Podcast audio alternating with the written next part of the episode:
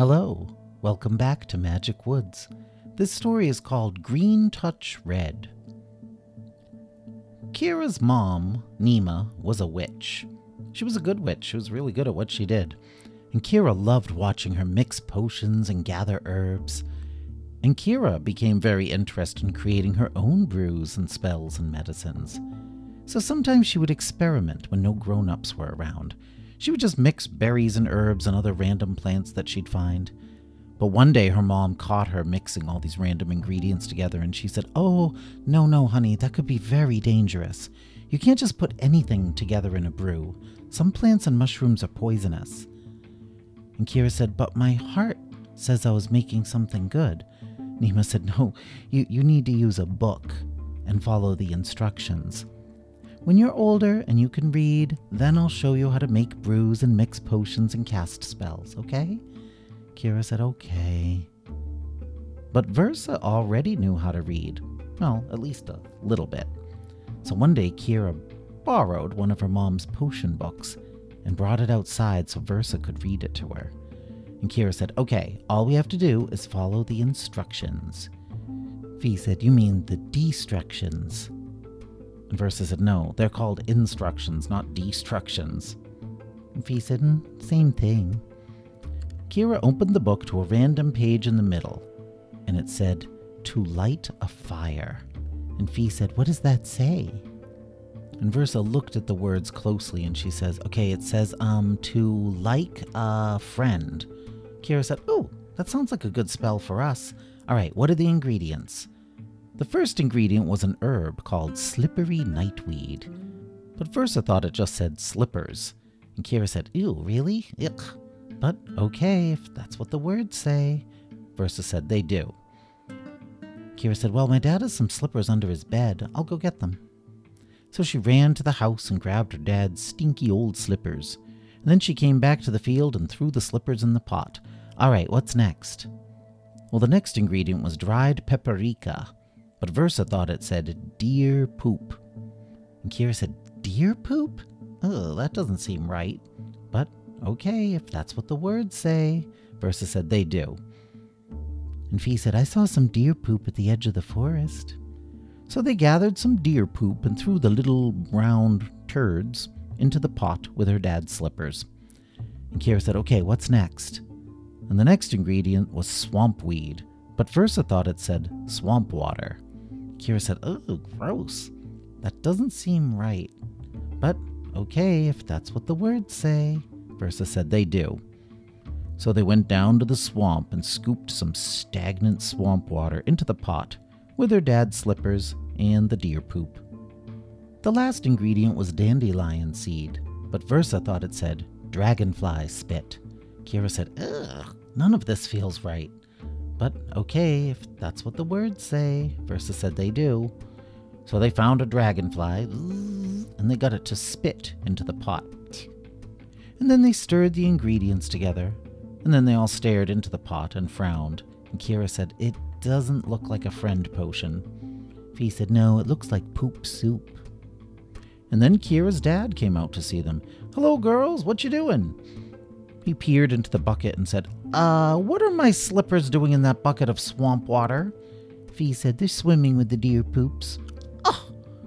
Well, the girls got in trouble for trying to use the spell book and for ruining Kira's dad's slippers. And Kira's mom said, "That was a spell for lighting fires, not liking a friend. It could have been dangerous." And Kira said, "Sorry, Mama. I knew something felt wrong about that spell. It just felt wrong in my heart."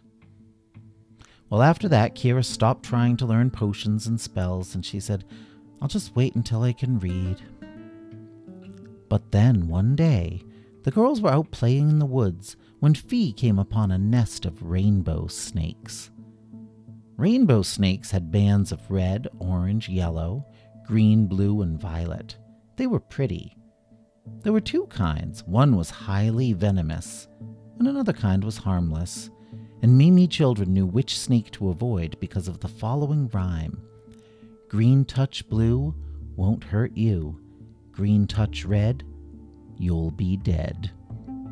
There was no cure for a venomous rainbow snake bite. It was fatal. And Fee said, "Ooh, pretty rainbow snakes." And Kira said, make sure they're the safe kind. And Fee checked and said, they are. And then Fee stepped closer to watch as the rainbow snakes twirled and twisted together in their nest. The snakes were longer than Amimi was tall. And Fee said, oh, they're so pretty when they twist all their colors together. It's like nature's art. Come see. So Versa and Kira walked over to see, but suddenly Kira put out her hand and stopped Versa in her tracks. And Kira said, Fee, I thought you said these snakes were safe. And Fee said, they are. I remembered the rhyme. Red touch green, snakes aren't mean. Kira said, that's not how it goes. It's green touch red, you'll be dead. Fee said, oh. Versa said, back away slowly, Fee, and she grabbed a sharp stick off the ground. Fee backed away slowly, but one snake lunged forward and bit her foot, and Fee immediately collapsed to the ground. And Versa and Kira said, no, and they rushed forward. Versa took her stick and chased the snake away, yeah, yeah, while Kira knelt at Fee's side. Fee was writhing and twitching on the ground, and foam spilled out of her mouth. Her eyes rolled back in her head. Kira knew she would be dead in just a couple of minutes. No. Versa had finally forced the snake to retreat, and she said, do something! Make a healing potion! Kira said, but there isn't one! Then invent one! Kira didn't stop to think. She just raced through the forest, gathering herbs and flowers that spoke to her. It was as if nature was telling her what to do. She gathered some stink bug slime, and some dandelion milk, and a sprig of blue aira flower, and then she ground them together in her palms, stirring counterclockwise while muttering strange words that just came to her. And she made sure to do it all in the filtered sunlight coming through a buttercup petal. Versa just stared at her in amazement. And then Kira rushed forward and placed some of the mushy paste into Fee's mouth. At first there was no reaction, and then Fee stopped twitching, and Versa said, oh no, she's dead! But to their relief, they saw Fee's chest rising and falling slowly. She was alive, but deeply asleep. The foam disappeared from her lips, and her color returned to normal, and then a few minutes later, she opened her eyes and sat up. Versa said, Fee, are you okay? Say something. And Fee said, yuck, my mouth tastes funny. And then Kira and Versa laughed. They were so relieved. Well, they walked back to the village and told everyone what had happened, and Versa was lauded for her bravery in fighting off a venomous rainbow snake that was bigger than she was. Kira expected to get in trouble, but to her amazement, her parents were impressed with her. And her mother said, you have a gift, as she tucked her into bed that night. Fee was at their house too, so she tucked Fee into bed as well. And Kira's mom said, I'm sorry I didn't see your gift before. I'll start teaching you potions and spells tomorrow. And Kira sat up in bed and said, really? Yes. And her mother tucked her back in, and she smiled and said, and I think you'll have a thing or two to teach me as well. I mean, you actually invented a cure for rainbow snake venom. And then Kira's dad said, maybe someday the crown of life will choose you to be queen.